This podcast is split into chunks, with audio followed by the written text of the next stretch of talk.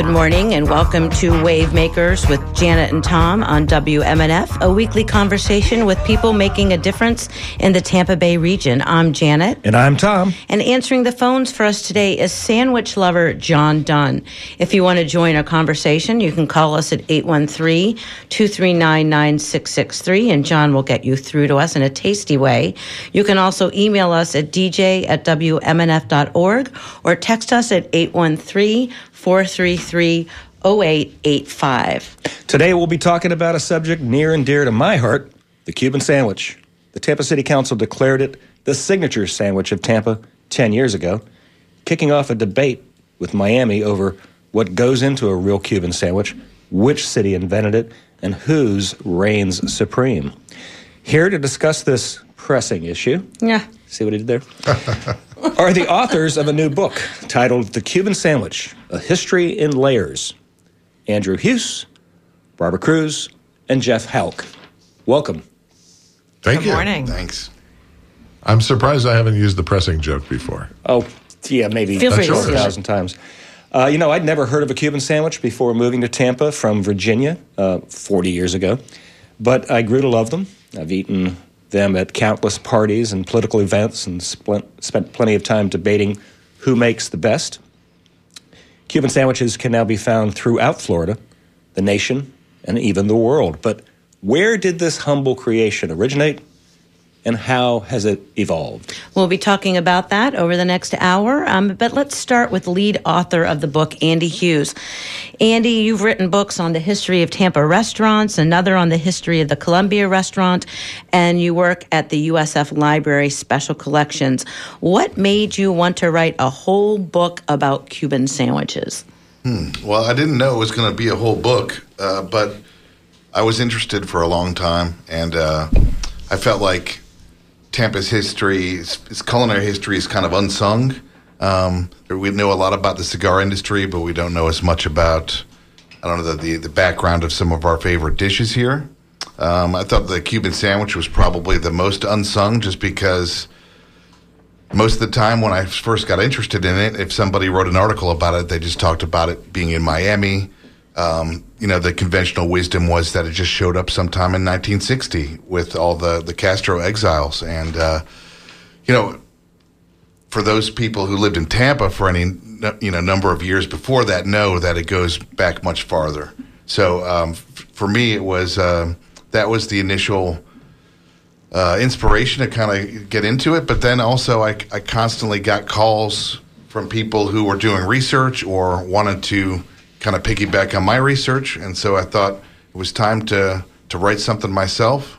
And um, I've had a lot of frustration, like getting articles published. I find that publishing a book takes about the same amount of time sometimes. It's publishing, especially an academic article.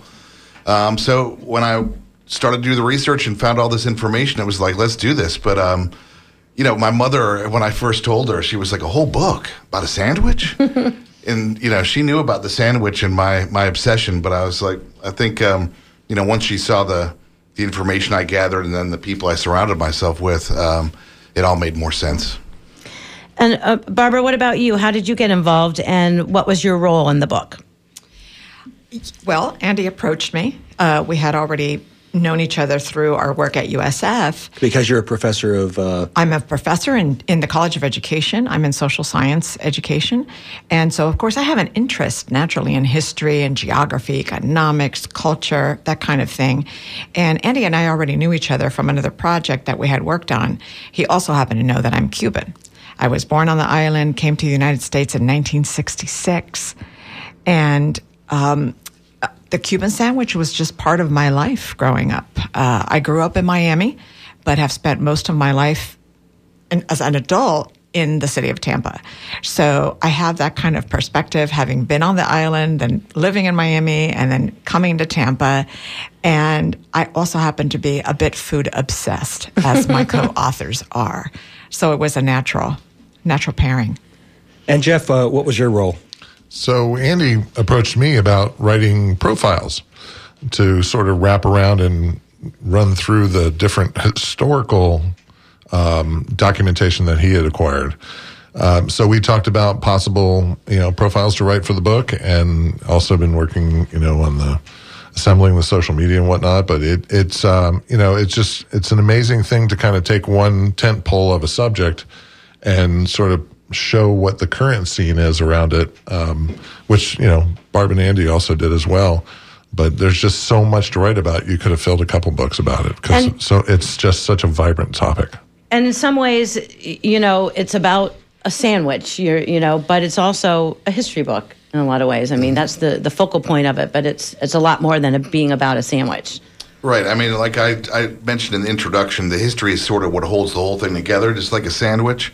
So the the history is kind of the bread of the book, so to speak, and then you got all these kind of other layers um, involved. The other thing that I think um, an important role for Jeff was we had initially we didn't want to put a bunch of recipes in the book and say this is the right way to make a sandwich. This is the only way to make it. Um, Unlike the Tampa City Council, which laid down the law on Right. uh, precisely pedantic. how many pickles and where they go. Right, exactly. Um, so it was important, I think, to, um, to to be able to give some sort of guidance to people, but without it making like this is the doctrinaire, this is the version to make.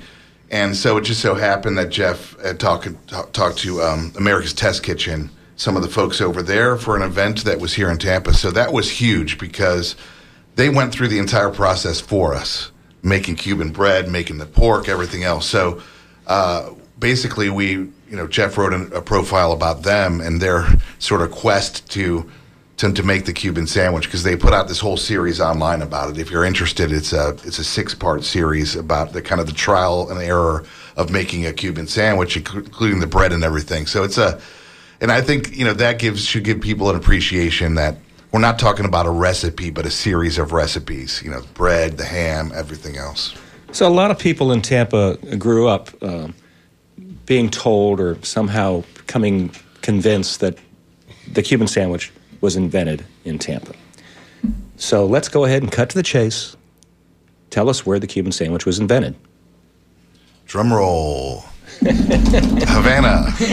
the Cuban sandwich comes from Cuba. As far as as far as we could tell, yes. Um, that that's the the cradle of the sandwich, and it, it springs from there. You know, the, the thing that's interesting, and I I make a, a point in this of this in the book that everything at that point is is linked by steamships. So you can you can jump on a ship from Havana and be in New York a day, day and a half later. You can be in you know uh, Tampa just hours later. So the rate that it spread around could have been very fast. It's it's really difficult to tell. So it's hard to tell how long it was sort of a, a Havana specialty before it left the straits. We are talking to the three authors of the new book on the history of the Cuban sandwich. If you would like to join the conversation and tell us where you think the best Cuban sandwich is, or tell us about your first encounters with the Cuban sandwich, call us at 813 239 9663. This is WMNF.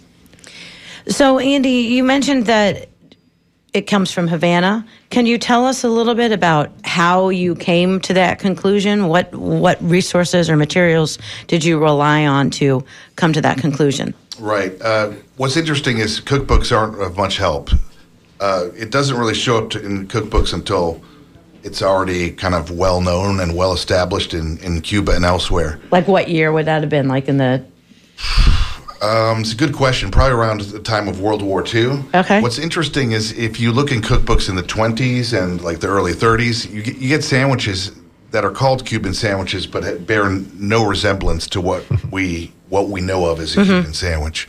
Um, and I, I I refer to those in the book. It usually is a a big sandwich made with like soft cheese and lettuce and salad dressing. It's it's Does not very sound unappealing. But actually, it took uh, it was a long time before it became known as a Cuban sandwich, right? It was called a mixto. right. And it wasn't was it the Anglos, the, the non Cubans in Tampa who came up with the name? Right. Yeah, it was a it was a sandwich that Cubans made. You know. So Yeah. it became but known so back to Janet's question in Cuba, how did it how did it emerge? What who who Right. who made it and what was on it and, and who was eating it? so the apocryphal story. So they have a there's a folk tale about its creation in Tampa too. The folk tale is this: is that right after the War for Independence in 1899. Uh, the war was actually in 1898, but in 1899 you start to get all these Yankees coming, um, and they're all investing in the island, etc. And that if you were a sandwich slinger at that time, uh, you had to have two meats. You had to have roast pork because the Cubans loved their roast pork, and the only thing Americans really knew was you know was ham, tongue sandwiches maybe, and some others. But ham was certainly like the it was the hamburger of you know the sandwiches. It was just uh, kind of universal. So if you were a sandwich slinger, you'd have both. And it, it was only a matter of time before someone said, "Hey, put both of those on my sandwich," or one of the loncheros, the the guy, who, you know, the sandwich man, decided to put it together. So who knows exactly when that happened? But I would say it was around the turn of the century or just before. Yeah. And uh, you tell a story in the book about how uh, elite Cubans, elite folks in Havana, were eating Cuban sandwiches. Tell Right. us about that. Yeah, so and back to the research a little bit. Barbara was instrumental in this too, but I was able to go through periodical databases. So looking through old newspapers, but not just in the United States, but in Cuba, in Spain, etc. Um, Through the magic of the internet. Yes, and uh, like you know, I've I've said this before. Twenty years ago, you couldn't write this book the way that it was written, just based on that that research tool. You know, that's it's huge. Um, so I would find stuff of interest, and I would be able to translate it roughly. But Barbara could do a much better job, and of course was you know um, well versed in the slang and everything else. Uh, You know, Spanish is a very challenging language, especially when you're talking about like popular vernacular Spanish, because it's a very shifting language. And like if you mention a lonchero now, no one thinks of the lunch man. It's the it's the like the lunch truck that comes to a site and has like you know uh, iced down sandwiches and such. So just in the last hundred years, that word's changed meanings too. So people in Havana would be eating this as a late night snack or eating it Right. for lunch or yeah, so what- the elites, you mentioned that. Uh, you know, this is a it's a very high priced premium sandwich around the turn of the century in Cuba. And it's all based on, you know, most of its imported ingredients. You know, uh, one of the things I was able to find is when, you know, the first refrigerated steam ships started coming and bringing like cold cuts and things from New York. But, you know, one of the first loncheros that we found was actually in the German club you know, a place that would have had lots and lots of great cold cuts. and um, he's, you know, he's slinging sandwiches there. So it's it's entirely possible that the first mixto or Cuban sandwich was made at the German club or in an English restaurant in Havana. Who knows? But um, but what's you know, it's definitely was important to me was that Cuba become the focus of the sandwich, um, and that it didn't become sort of a Florida story. right. Yeah, and the other thing that we found is that when people reported eating the Cuban sandwich in Cuba, they were small. Nothing like the behemoths that we encounter today. They were these small, little, almost finger-sized sandwiches, and um, they were considered in some ways even like a lady's sandwich. Lots of times, tea parties mentioned them, wedding banquets, um, when they had political events. Lots of times, these were were presented. Um, so it was something that it was it was very refined. It was expensive, and uh, lots of times it was something that you had after the theater, for example. And then you would stop at a Havana cafe where the well-heeled would partake. Or, Yeah. the, or, or a, uh, a husband who's been out drinking late with his friends is taking some home to his wife. Is that That was a very common trope that we found in newspapers was sort of buying domestic peace with a sandwich, and then also a lot of frenzied men who had been sent out by their pregnant their pregnant wives, you know. And uh, Barbara, you want to explain the urgency behind that? Yeah, so you know, so that's one of the things, and this is true throughout Latin America, but there does exist. Um, I'm going to call, you know, some people would say it's a superstition. Um, for those of us in Latin America, we know this to be true, and this is that if a pregnant woman has a craving for a particular food, if you do not give it to her, you're going to get a sty in your eye. and I personally, you know, witnessed this myself uh, one time when I was pregnant, and I really wanted huevos rancheros at a Mexican restaurant. If you know about this, it's a it's a morning dish or a lunch dish, not an evening dish, but it was dinner time, and I wanted my huevos rancheros. So uh, the the waiter, you know, said, "No, sorry, we don't have it." So I pulled back from the table so that he could see my girth. And he started to visibly, you know, shake, sweat. He went to go get the chef in the kitchen, brings him out. Needless to say, I got my huevos rancheros that evening.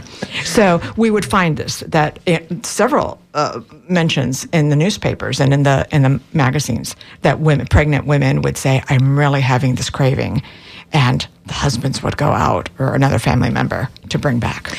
Um, I want to go to um, an email that we have from David Bryant. And if you want to send us an email and let us know um, where your favorite Cuban sandwich is in the Tampa Bay area or in the world, send us an email at dj at wmnf.org or you can give us a call at 813 239 9663. And David Bryant says, um, wants to know if you all write about the Silver Ring restaurant in the book. My grandfather used to stop in Ybor City on the way back home to Dade City, and Silver Ring was his favorite spot to get a Cuban sandwich. I think it dates back to the 1940s. I also remember that Silver Ring opened in reopened in Bartow a few years back and kept up good quality. Also, question number two: Is there a vegan version of Cuban sandwiches available, perhaps with some tofu or seitan to fill in for the meat? Who wants to answer So the that? Silver Ring actually that has a location down on 301 in in Riverview now. It's it's very different. Um, you know, there's nothing more powerful than the memory of a food you can't get anymore. And we find this over and over in the book where people have this romantic thought about about that sandwich and what it meant to them and the the moment that they had it and why it was so um, excellent. Um, you know, there's there's lots of, of names that come out of you know the past whenever you talk about the Cuban sandwich. Um, I, you know, I totally get it because it's sort of like you're chasing that thing you can't grab, and it's it's a sense memory, it's a satisfaction and a comfort memory. Um, but you know, it's it's uh, it's just a very I don't know. It's a very sensitive subject that you wouldn't think would be involved in a food item, but um, people have an emotional uh, reaction to the sandwich uh, over and over again. I, I've written about how I have a friend of mine who claims that you know the best sandwich he ever had, the best Cuban he ever had, was at a gas station at 2 a.m. after a concert, and he's not wrong. You know, it's just it's what it means to that person. It's why it, it means one thing in Tampa versus what it means in Miami to people. Um, it has its own relative quality, but it's all the best part about it is that the sandwich is very, very approachable. Yeah. Do we know if there's a vegan version anywhere around? Yeah, I so- hope not. Yeah, no. Oh, I'm sorry. They're uh, well, I wouldn't say that it's a Cuban, um, but uh, like for example, Sanguich De Miami, they do a jackfruit. Um, it's it's an approximation of a pork of a of a lechon sandwich. Um, I still haven't brought myself to try it. I was just down there, and I should have tried it, um, but I was just gorging myself with other you know other things. Um, and the Silver Ring is definitely uh, represented. We couldn't have written a book about like Tampa without mentioning the Silver Ring, the Columbia, places like that. My first, very first sandwich was at the the Silver Ring. Um, Toasted, never pressed. Right. That's my memory of it. Well, it could the- be wrong. My the- memory could be wrong here. No, you're right because back then, I mean, even the Columbia, which you know we talked about the Mixto earlier, it was called the Mixto on the Columbia's menu up until a certain amount of time that, like you said, the Anglos discovered it, and that's became the Cuban sandwich or the Cubano. Um, you know, they heated theirs in an oven. They didn't press it in probably until the 50s when Cesar Gonzmart uh, put a stack of plates on a press and helped weight it down to get it to the approximate size. But um, yeah, it was a heated sandwich for, for decades before it was a press sandwich, at least in Tampa. I got another email. This is from Gary Gibbons in St. Petersburg. He says, Real Cuban sandwiches don't have mayo or lettuce and tomato on them, with an exclamation point. And just yellow mustard, mustard, not spicy brown mustard or some mayo mustard mix. You guys can weigh in on that. Um, one of the best Cubans I ever had uh, was as a child at Las Novedades Spanish restaurant in Ybor City. The Columbia still makes a great one. I agree with that. The Columbia is one of my favorite Cubans um, and must use La Segunda bread. They do. Um, like I said uh, before we were on air, we've uh, used the La Segunda bread for 107 years, fourth generation family owned bakery. Some of the ovens that they have are ovens that we had when we had a Royal Palm Bakery in Ybor City. And we, you're speaking for Columbia Restaurant. I'm sorry. Because you Jeff actually works work for for the Columbia. Columbia It's- Restaurant. It's hard to divorce it. I'm Yeah. vice president of marketing, so That's okay. You're doing your job. it's Good the job, Royal, Jeff. The Royal Gonsmartian uh, we. Yeah. Um, but anyway, you know, it it's um, the Columbia serves their Cuban. Uh, first of all, it's the same recipe since at least 1915, but they serve it with lettuce and tomato and an extra pickle spear on the side, as Richard Gonzmart likes to say, in case you want to ruin it. Um, I, I I understand the the mayonnaise and the the Dijonnaise and the aiolis and all that, that that people put on it to try and make it a less um, dry sandwich. But the only thing that Columbia uses is French's yellow mustard, and a lot of people do. But you know, as it sort of became more Americanized, I think that's when the when the mayonnaise or the extra sort of sauce came in. If you weren't using a chopped pork that was sort of dripping from having, Oh you my know, God, I'm salivating. Yeah. The it, um, so we're talking right now. We'll talk a little bit later about unusual, really super unusual Cuban sandwiches, but this is a traditional one. What you're talking about, Correct. traditional with the yellow mustard and a pickle. We've got an email from um, someone who's telling Larry, uh, someone who's telling us his. No, it's not from Larry. He says the best Cuban is at Larry's Deli in Land O'Lakes. I've been there. That's his favorite This place. is from Yeah. Lenny. Thanks, Lenny. from Lenny. That was from Lenny. Um, and then we. They have a giant um, University of Florida gator in a football outfit carrying a Cuban sandwich and a caricature on the side of their wall. Oh, so we. This is from Lenny. He wants to know. He Oh. says, "I don't eat pork, and I never had." That was. Uh, we did have somebody talk about Sure. Larry's. Um, I don't eat pork and never had a Cuban sandwich. Please describe what a Cuban sandwich is. So that's very basic for you, Lenny. Let's do that. Jeff, you want to describe a Cuban sandwich? So the way we build it at the Royal We, we build it at the Columbia. It starts with a piece of Cuban bread split in two in half. On the bottom, you put uh, you start with um, a glazed ham. It's and we're just talking sliced meats here. Glazed ham on the bottom, then marinated uh, mojo roasted pork. Uh, that's roasted in house. So is the, the the ham. So you start ham, pork, then you go to Genoa salami with the black peppercorns. Uh, black peppercorns are hard to find, so it's imported from Italy for the for the Columbia sandwich. After that, you go to Swiss cheese, and there are not very many people that get really crazy about the quality of the Swiss cheese, but Barbara found someone in New Jersey who loves Finlandia and has the phrase, Finlandia or nada. yeah. So. Okay. So on top of the Swiss cheese, they use two dill pickle chips. You cut it on a, you know, you, you put the top loaf on, and, and the top loaf is the only one that has the mustard on it.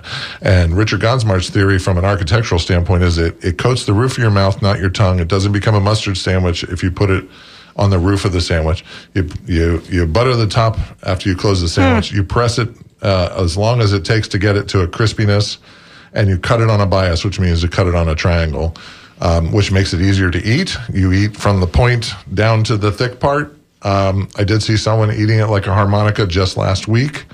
Um, I thought I was going to have to have an intervention, but you know, you would think it would be, but people enjoy it the way they want to enjoy it. He, he ate it like corn on the cob, and you know, if that's the way you like it, that's the way you like it.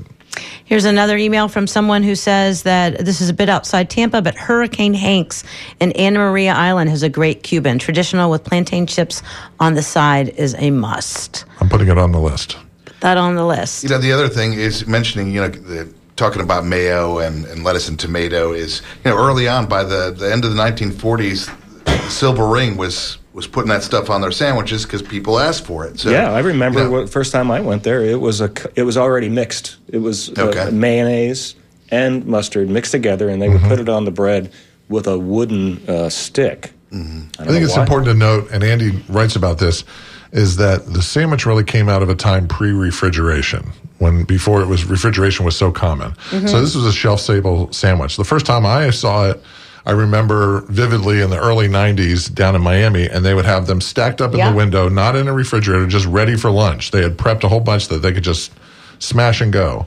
Um, when you add mayonnaise or you add any other sauce to it or any vegetation, then it becomes a problem. That's more of a modern kind of take on what we think a sandwich might need in terms of sauce or adornment. Um, and also, you're not going to press it with a bunch of vegetables in it. And I'm totally against the idea of like prying it open after it's pressed and then stuffing the stuff in there. The whole thing is just a waste. Since we're talking about pressing, um, we do have an email from Bubba. He wants to know if you talk about the George Foreman grill revolution, it makes pressing Cuban sandwiches very easy. Also, can you talk about midnight sandwiches? Why are they called that? But with the George Foreman grill, is, So is that- anytime you have a, a- any kind of press, you're, you're okay. It's not going to look like it does coming out of a regular plancha, you know, a flat kind of surface plancha, but it gets the job done. And essentially, what you're going for is a crispiness on the outside and a tenderness on the inside, And some melted cheese. and some melted cheese. That helps. Um, but the, yeah, how long does how long to press it for? Until the cheese starts to melt. That's that's your guide right there. You know, Versailles restaurant in Miami um, who just this week um, lost Felipe Valls Sr., the founder of Versailles. Um, and our thoughts go to his family. Um, they press it open faced. Um, and then they close it and press it again. So it gets the full meltiness and caramelization in it. Um, so people have different techniques. And if you have a George Foreman grill, go for it. Uh, you know, it, it, the plancha is really sort of a, a mid century addition. Um, for the most part, when it when it reached Miami and Miami's bread was so vastly different from Tampa, at least that's kind of the, the thought process. But um, you know, the plancha was a huge change for the sandwich because it, it compressed it and it put all the flavors together in a different way. Um, we have a vote, uh, a vote through text message for Brocato's for That's a best big Cuban sandwich. sandwich. And as a matter of fact, that's what this says. That's a huge, It's a all huge- caps Cuban sandwich. So the great thing about Brocato's, it's built for the place where it is. If you go there, there's like five UPS trucks and maybe a couple Amazons and a couple cops and things like that. It's built to to fill your belly, and when you're doing deliveries and, and on up and down I four. Not the Danny sandwich that its origins No. uh, would suggest. No. But also it gets to back to one of the myths of the sandwich, it, was- which is that it was the Cuban cigar workers sandwich. Right. And that's why it doesn't have mayonnaise on it. So what was what did your research show regarding uh, Cuban cigar workers or any of the cigar workers Well, in fir- Tampa? first of all, in the in the mid twenties, there was a rash of food poisonings because people were making their sandwiches and not getting rid of them. Well, until they sold them, and so city council, you know, passed a new ordinance saying you can't leave your sandwiches out for more than three days. I think it was something Three like that. days. Three days, right? That would make a crispy bread. That was in the twenties. um, so I think that gives you an idea of like why mayonnaise wasn't, um, you know, wasn't big on the sandwich. I, I've heard someone say like if you wanted to kill your husband, you put you put mayonnaise on the sandwich and send him to work with one. Um, but Well, uh, was it a common uh, lunch item for cigar workers? yeah, so the cigar worker, the other main um, kind of uh, folk tale uh, in Tampa that I've heard before, and I know someone sort of just made it up and said that there was a document uh, that backed it up, but that somehow Old Man Ybor, when he started Ybor City, had a contest for like, what do I serve my cigar workers? What should they eat? Like, like cigar workers didn't know what they like to eat or something, you know, or didn't know how to make a sandwich. And so the, you know, the, the legend is that someone came up with this sandwich and said, this is what the cigar workers should eat, you know, and my, my thing is, is just, it's, it's just, uh, it's hard for me to wrap my, my head around it, but, uh, I imagine a lot of them were going home for lunch. Right, well, they the because they were living that- close. They were living close to uh, to work in Ybor City and in West Tampa. Well, and also, you know, the the Cubans who came here wanted to replicate everything they could about Old Havana. I mean, we have the lampposts on Seventh Avenue are the ones that were on Havana at the time. Mm-hmm. Um, so this idea, like the first thing you do when you come to a new land, is invent a new food. Um, is very species to me. It just doesn't it doesn't ring true. They want the things that that uh, remind them of home, Right. That give them comfort. But yeah, and they and there were cigar workers in Havana long before they came. well, okay. you know, to, to Florida. Speaking of which, there were cigar workers in Key West before they were in Ybor City. So, w- were there Cuban sandwiches there then? It's very difficult to tell. Um, my they hun- do put lettuce and tomato on their sandwiches, by the. Right. My my hunch is that they had sandwiches, but I'm not sure if they had the mixto. It's very difficult. Um, the problem with Key West is there just aren't there aren't many sources that survive. I mean, documentation. yeah, exactly. And so for me, you know, So you want documentation on these kinds of histories? Absolutely. I mean, that's what I was going into. You know, you. I, I wrote in the introduction. If you ask hundred people about the Cuban sandwich, you will get hundred different stories told with passionate certainty that their grand, grandfather or the cafe that they grew up going to is the only place that served the real sandwich, and you'll get. A hundred different recipes, and it's got to be cut this way. It's got to be on this kind of plate. It can't be in wax paper or something. So. Uh, uh, for me, it was important. the The written documentation was was all important, and then we incorporated the the verbal stuff with the uh, with the profiles. Let's get to another email. Keith in Tampa says the best um, Cuban sandwich is the Spain in downtown Tampa, and the second best is La Bamba in West Shore. Never okay. heard of La Bamba. I know this Spain. Um, so the, the the midnight sandwich. I think it's the right. medianoche. Is that what it's called? Mm-hmm. So we had a question about that. Do you can you tell us? where that came from? Barbara's the name? nodding her head. No, she's a, not sir. sir. I, I, grew up eating medianoches, and they are on a softer egg bread. Um, kind and of a sweet bread, right? It's kind of sweet. It has yeah. a little bit of a of a sweetness to it, and it's built the same way as a Cuban sandwich, oftentimes, but it's much more wieldy. Uh, it's it's much um, lighter uh, lots of times children will order that as opposed to a Cuban sandwich. And it comes from Cuba. Uh, we we saw that in the menus and in some of the articles, you know, that we came across, and like the name implies, it too would be something that you would eat after a night out on the town, as you're doing your paseo, you know, very much still, you know, a part of Cuban life. Um, in the evening, especially when it's really hot out during the day and you go out for a cool breeze and you're going to stop and you're going to get a tropical fruit shake or a beer or whatever, you know, along with your medianoche. We've got another vote for the best Cuban sandwich in the area. This is from um, Bob Pope Jr. He says, Makel, Makel, M A K E L Bakery on Drew Street in Clearwater makes the best Cuban. So if you want to weigh in on a great Cuban sandwich, you can send us an email at dj at wmnf.org. And we'll be back um, after this brief break with our guests to talk about some crazy Cuban sandwiches that you can find all around in other parts of the world, not in the Tampa Bay area. This is Gary Gibbons, a longtime listener, supporter, and volunteer here at WMNF. My wife Jane and I believe strongly in the mission and values of WMNF, and we want the station to continue on forever. That's why we've met the match by contributing to WMNF's brand new endowment fund. And we're super excited that our donation's going to be matched, and so can yours. So please go to WMNF.org right now and click on the Meet the Match button to do your part to ensure that WMNF's financial future will be bright. The matching funds are only available for a short time, so please do it today. Thank you. The Community Foundation Tampa Bay supports nonprofits through the power of endowment. And we're back with our guests. So, you guys, I, have heard you talk about some pretty. Uh, Cubans are all over the world. So, the Cuban sandwiches originated in Havana. It's kind of the definitive sandwich of Tampa and Miami, Florida, and Florida in general. But everywhere you go, you see Cuban sandwiches. Tom and I were in Vermont. We saw so many restaurants in Vermont with Cuban sandwiches all around. But without La Segunda bread. Without La Segunda bread. So, what are some of the things that you all came across when you were uh, researching this book, or just in general? If it's not in the book, I think there's some stuff that maybe is not in the book that I've heard you talk about that are some pretty funky Cuban sandwiches. Right.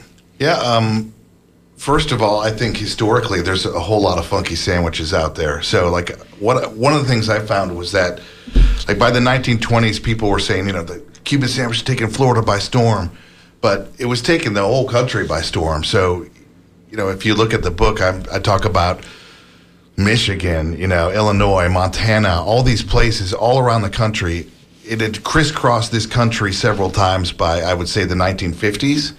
And it had gone in and out of fashion in some places during that time. World War II had a big impact too, because there was a lot of seamen and a lot of other people who were, you know, going around and been um, uh, exposed to things in Florida as well as Cuba.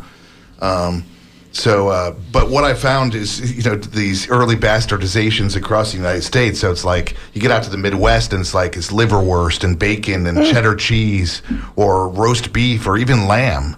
So you find all these other things where the Cuban sandwich is more of a concept than an actual recipe. And it's like, oh, you just put a bunch of stuff and layer it on, and you put cheese on there too, you know. Uh, but even in Tampa back then, in the like the 30s, they had turkey on Turkey right. was very common, right? Oh yeah, and in Cuba itself, turkey was very, very popular. We found all kinds of stuff. You know, uh, uh, pate. Turkey was very uh, popular in Cuba. I mean, you even had foie gras.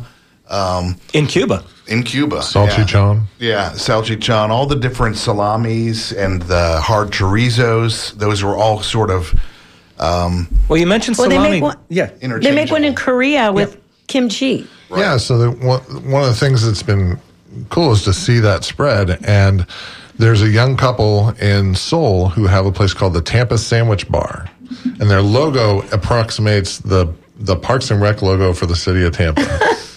and they heard about the Columbia and fell in love with making the Cuban sandwich there that they wanted to create this bar. And it's basically the menu is nothing but comfort food, American comfort food, mac and cheese, mashed potato, all this great comfort food, hamburgers. And they replicated the Cuban sandwich there. And if you go online, they have the Tampa Cuban, they have the Miami Cuban, and then they have um, a, a Korean Cuban with kimchi. And a lot of people, when we say that, look, "Eh," and I'm like, well, if you look at what mustard and pickles serves and the mojo, the sour orange, you know, maybe there's a combination that approximates that. You know, they, they, I got in contact with them through Instagram, um, on behalf of the Columbia. They wound up coming to Tampa and competing in the, um, uh, the Cuban Sandwich Festival and, and won the popular vote twice um, because they were just they were doing just such great imaginative stuff with that. Um, I sent them a bunch of Tampa swag. Um, you know, I like to joke that I'm the only Caucasian to send rice to Asia, um, but they took it and made paella and they made sangria and they have, you know, Cigar City beer things all over their walls and things like that. So everybody kind of pitched in to bring them in. And I like to think of it as like the community of the Cuban. You know, there is it is a very inclusive thing as long as you come with that passion and um, you know the the idea that you know it's a very approachable sandwich and a very common sandwich. You know, when you start getting too expensive on your Cuban, you might have made a mistake. but then you have then you have places that do really kind of like elevated Cuban sandwiches, like um, the Boozy Pig. Is that the the place that has their? It's not a Cuban at the Boozy Pig. It's, a mixto. mixto. Oh, the, okay. third, the third rail of food is calling it a Cuban and not making a Cuban. So he is. Parts, Although it's it's pretty it's pretty uh, I, authentic. I think mean, you could go there and be confused that it wasn't because it's he's part Sicilian and part Cuban, and he's a butcher. Uh, Andrew Tambuzo, who's in the book, he's Boozy a butcher. Pig is in West Tampa. for It those who is, don't know it is in West Tampa on Cypress. He makes his own pork. He makes his own ham. He makes his own um, salami. Wow. He makes his own mustard. He makes his own pickles. The only thing he doesn't do is the bread and the mustard. And the, Um, oh, is there he- cheese on it? What about There the- is cheese, Swiss cheese. Oh. It's, he doesn't care about the Swiss cheese. It's like I said. Although they Swiss sell cheese. some excellent mustard uh, at the Boozy They make their own mustard, They make their and own they use that on the sandwich. Okay. Um, but Barb found somebody in Belfast. Yeah, and so and I also wanted to get back to Janet's comment about the kimchi because Right. what happens is that folks from outside the United States have to work with whatever ingredients they have, and in the mm-hmm. case of the kimchi, as Jeff found, you know, it kind of takes the place of the pickle. It, it has that same acidic crunch mm-hmm. that provides that nice foil. That makes right? sense. Yeah. Well, uh, th- one of the most important ingredients, if I, I would argue the most important ingredient, is the bread. Mm-hmm. And there is a big difference between Tampa Cuban bread and Miami Cuban bread. If you've ever been there, I, I find the Cuban bread in Miami to be closer to the bread they use in New Orleans for po' boys. This uh, in Tampa, it's much crustier and and and I don't know what it is about it. It's just different, and I think that's one of the reasons you can eat a Cuban sandwich in Tampa cold, and it's still pretty good. But where did what? Can you explain the difference, Barbara? Because you grew up on Miami Cuban sandwiches. What, what's the difference between the bread, and why is there such a difference? Well, you know, we just celebrated Thanksgiving, and my sister came up from Miami, and she brought her Miami Cuban bread in tow. I mean, she Into your house. I- Can you believe that? Into my house, she brought in that Cuban Miami Cuban bread, um, which, by the way, when I'm in Miami, it tastes delicious and it's fine, and I get it, and Especially when it's pressed. Especially when it's pressed, but it does compress a lot more than the Tampa version. And you are absolutely right, Tom, that the, the Tampa bread is it, it's tender, you know, but the outside is crustier and it's craggier and it just has a different kind of chew. The Miami bread is very much an eggshell kind of a finish. It's much much softer. You know, um, Jeff and Andy were just there about a week ago or so at the Miami Book Fair, and you must have noticed the difference immediately. It's a much. Uh, it's a almost like an eggshell kind of thinness to it. Uh, as you were describing, Tom, the, the, the, the Tampa bread is crusty whether you press it or not. And in Miami, you really have to get to that point through the pressing and the buttering to get there. It's a, it's a satisfying bite, but it's a much different bite. And if you don't press it, Miami bread tends to pull, and the sandwich kind of pulls apart, and that's not a that's not a, an enjoyable experience. You want it to a consistent bite every time. And the other key difference, of course, is salami. That will that can cause fights really uh, with somebody from Miami because they just don't think salami belongs on it. So how did it get on a sandwich? I've again heard some of these stories. You know, they had a meeting, and you know the Italians gave them this, and the Germans gave them that, and the Cubans gave them what? I believe you're referring to the Cuban Sandwich Conference of 1903. Is that correct? the protocols of. yes. Uh, Held at Vizcaya. I believe. but so, uh, how did? Uh, what's your thought? Because in Tampa, I want to refute that, by the way, because now people will say there was a conference. there was no conference. You heard it here first. but Oh, man. How did it make it on the, the sandwich? Because in Tampa, the, the salami is is kind of uh, central to it. Right. So, you know, in Cuba, I've heard from from several people and sources that that salami was was served on Cuban sandwiches there, and it wasn't just like Spanish salami, salchichon.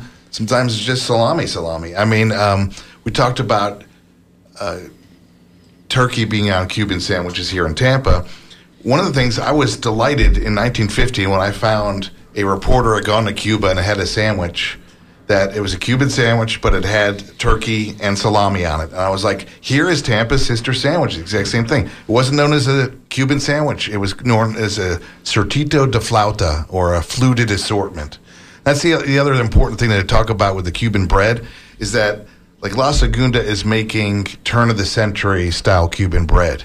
Um, now, since that recipe came across the straits over the intervening 50, 60 years, the way that they made bread in Cuba had changed. Because they're making bread in Cuba like they make in Miami. Exactly. Today. So if so, if you talk about the way they were making bread in 1950s, that's that's Miami style. So they were simply just making w- the current style in Cuba, but we had you know Tampa had preve- you know um, preserved you know, this old way of making it. So Well, you don't find Cuban sandwiches much except in some tourist areas of Havana.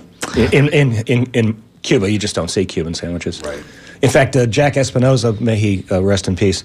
Uh, you know, grew up in Ybor City in the 1930s. Uh, he was a nightclub comedian in Havana in the 50s. First time he goes to Havana, he goes into a sandwich shop and said, "I'll have a Cuban sandwich." And the guy looks at him, turns around, and says, "They're all Cuban sandwiches." so. We got an email from Elaine who says, This show is making me so hungry, but I'm loving it. My favorite Cuban sandwich is the Arco Iris Cuban. Not authentic as it has lettuce and tomato, but still so delicious. And they also have great Cuban uh, uh, cafe con leche. The other thing I wanted to, to mention um, is is Chef, the movie Chef. I think that was a game changer in the history of the Cuban sandwich. Um, you know, whether you like the movie or not is, is one is one thing, but uh, It was a fun fa- movie. Yeah, the fact that it uh, it it portrayed the Cuban sandwich as something that was worth the chef's attention, um, and I think it. First of all, it, it made a lot of people aware. I'm sure our Korean friends among them um, that the Cuban sandwich existed, but not just that, but that it didn't have to be two ninety five. Um, you know, and that it could it could actually have some some you know culinary worth. But you're right. the Cuban sandwich uh, was something that if it was more than two ninety five in Right. Tampa, you're not going to get it. It's just too Uh, expensive. for a long mean, time. And I'd still even, I think during the pandemic, someone said, you know, more than $5 and you're getting ripped off. And I'm like, have you looked at what prices are doing lately? Um, you know, and the idea that, that, you know, uh, you have to get a sandwich for $3, I think it held the sandwich back for many years as far as like, Well, you have to use cheaper ingredients, Right. Boiled ham, and you know the the you know processed pork. I mean, you can still get those kinds of sandwiches around town. and I, re, you know, I refer to that. Uh, you know, one of the reasons why with um, in the book, as far as like immigrants coming and making sandwiches, and there was a guy in particular who didn't want to add cheese to his sandwich because he'd have to raise the price.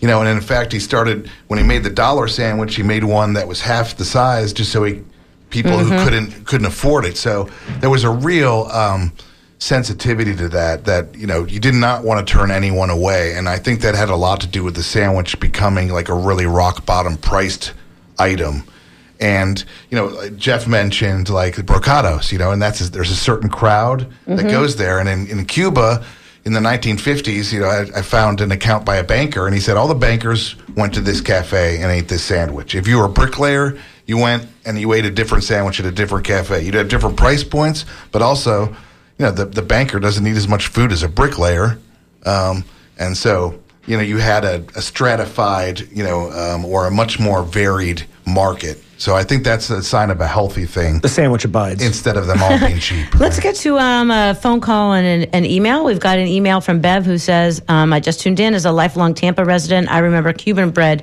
should really be called Tampa bread. She says, I ate a Cuban sandwich every day at Jefferson High School late in the late 70s.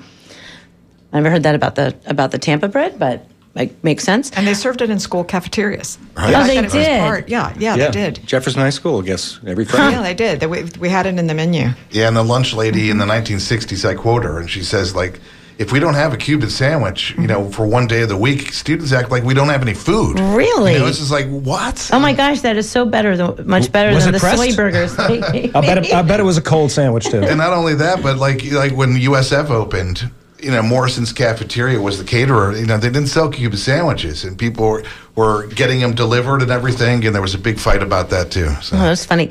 Um, we've got Gary from Sarasota who's called in. Gary from Sarasota, you're on the line. What's on your mind? Well, it's a perfect show before lunch. There's no doubt about it. But There's going to be a lot of Cuban sandwiches sold in the Tampa Bay area today. for for me, and, and you guys were talking about it. Maybe you, maybe you touched on it. It you can have all the right meat and all the, the whatever condiments you're putting on, but if that bread isn't right, it's just not the hot the Cuban. I mean, it's just got to have the right bread. And, you know, you get so excited about getting a Cuban at a different restaurant, and the bread is not what it should be. You're like, oh, this might as well be eating a peanut butter and jelly. You know. Absolutely. Where where where is the best in you y'all's opinion for commercial sales? Where's the best bread made in the Tampa Bay area? Oh, that's an easy answer. Go ahead, guys. La, La Segunda. you know, it's hard. It's hard to beat that. Outside of Las, okay, what's the second best then? If it's not Las, Well, let's uh, just talk we, about Casino. I mean, they make a very similar recipe, and you can get that at Publix. Right, yeah, casino. I've used that a lot. Um, it's one that you you're going to want to press for sure. I mean, for for Barbara, there is no other. It's got to be pressed. But uh, um, but the th- nice thing about casino is it's not going to go stale in a day. I mean, one of the reasons why you're eating medianoches at midnight is because none of the Cuban bread is is fresh anymore. Um, so uh, so anyway, I don't know if that answers But that question. even even Versailles, they sell their sandwiches mail order on Goldbelly. They don't use Cuban bread because Cuban bread doesn't travel. If it's any more than a day old, it's going to be terrible. It's not going to be the You same. You can use it as a hammer and drive nails. It's so hard. Well, Gary, thank you for the call. Hey, thank you. Thanks, Gary. Um, we've got another email too from Mike Connolly who says the number one Cuban in the Burg is at the Old Southeast Markets. So Well, I was over there a couple weeks ago when we did the Tampa Bay Times Festival of Reading. And I, I just, on a whim, I Googled, because I grew up in St. Pete and I didn't know Cuban sandwiches when I lived in St. Pete. It just didn't exist. It was a Tampa thing. Um, and I, I Googled it and I came up with a place called Simply Delicious.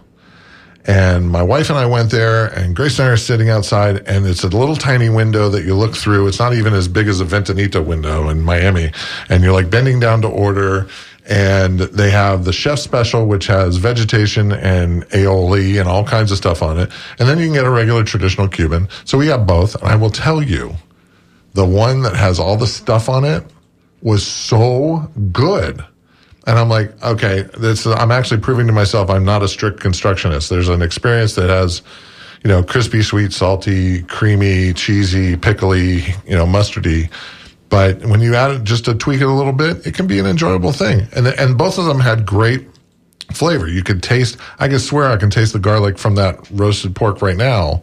But um, you know, I love when you find little pockets of of, of sandwich heaven um, in places that you're not really looking for 'em.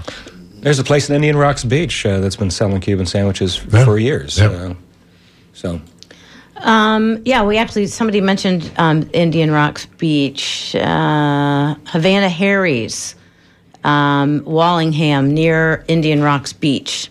Great effing taste in Cubans, Watch your Pete mouth. says. Watch your mouth. Um, and then we have Mary Crouch who's asking, where's the best Cuban sandwich in Pinellas? You guys have a thought on that? Well, Jeff just mentioned Simply Delicious. Yeah, Simply simply, Delicious? I, I like Simply Delicious, but I know that there's more. Um, there used to be a place out by the airport, St. Pete Clearwater Airport, that was right across the street from it. That was And- famous. And that, that went away.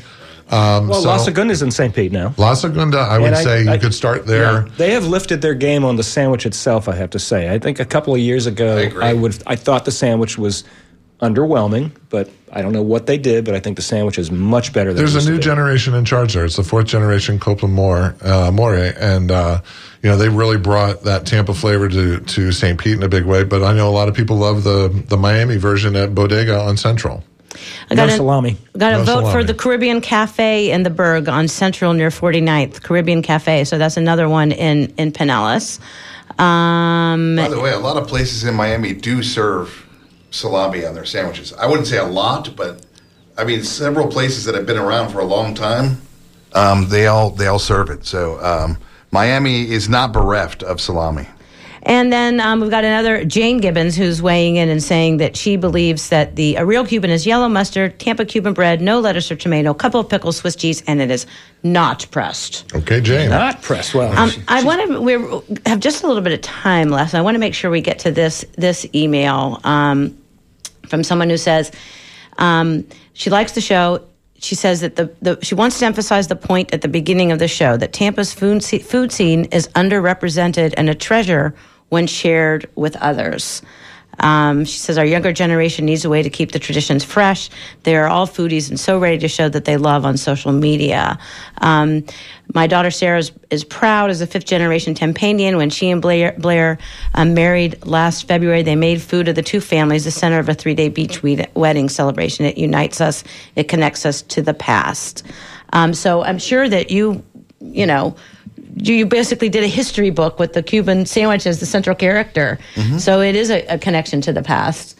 Um, oh, absolutely. That's a, a good It's like time travel. If you eat the one that the that not to tout the one, but the, the Columbia's recipe, as I said, is more than a century old.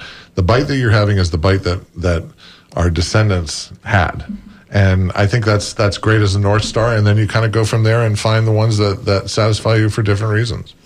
Um, we got a call. We've got Clay from Land Lakes who's on the line. Clay, what's on your mind? Well, first, let me thank your uh, guest for writing the book and making a definitive uh, what what the uh, origin of the Cuban sandwich was. As a native Tampanian, I've been eating Cuban sandwiches since, uh, oh gosh, I guess I think we probably had my first one when I was nine years old. So, Where was it? Where'd you have it? talk about- uh, what's that? Where'd you have that Cuban sandwich? Uh, it's Silver Ring. Ah, Right. yep. Yeah, Silver Ring was a, a favorite place of my grandfather's. Great place. So, um, but I wanted to talk about another place that has them. There's this place called Keystone Corner on Tarpon Springs Boulevard, and they make a they pre-make a whole bunch of Cubans. They make them without uh, putting mayonnaise or mustard on them, with mayonnaise and mustard, with tomatoes and lettuce. But what they will do is stand there and make for you at lunchtime, and they're busy as heck, a Cuban sandwich exactly to your order. They got great bread. They got the the, you know all the right ingredients, and you can get it just the way you want it. Oh, awesome. great. Sounds great. We've got uh, also someone who says um, Tuesdays on 9th Avenue and 72. Thanks for the call, Clay. All right, Yum. good And then you stay healthy. And um, John, who uh, answers phones for us and helps us uh, engineer this show, says Cookie Coconuts in Indian Rocks Beach has tasty uh, Cuban sandwiches. So that's another place in Pinellas County. So where can people get their hands on this book if they want to learn more about the Cuban sandwich and know the history? Tell us. We've got uh, about a minute left, so tell us how they can get their hands on this book. Uh, Amazon, um, some local bookstores. You can get it in the airport. Um, If you go to our website, we actually have a discount code if you buy it directly from the And what is that website? CubanSandwichBook.com. That's pretty simple and straightforward. CubanSandwichBook.com. And the name of the book is The Cuban Sandwich A History in Layers. and it will make you hungry. Let me just say, don't read that book without a Cuban sandwich next to you. well, I might have to have one for lunch now. So, um, thank thank you to the three of you for being here. Thanks to everyone who called and everybody who emailed. Um, stay tuned for Harrison Nash, three hours of great music after the NPR news headlines. This is WMNF Tampa.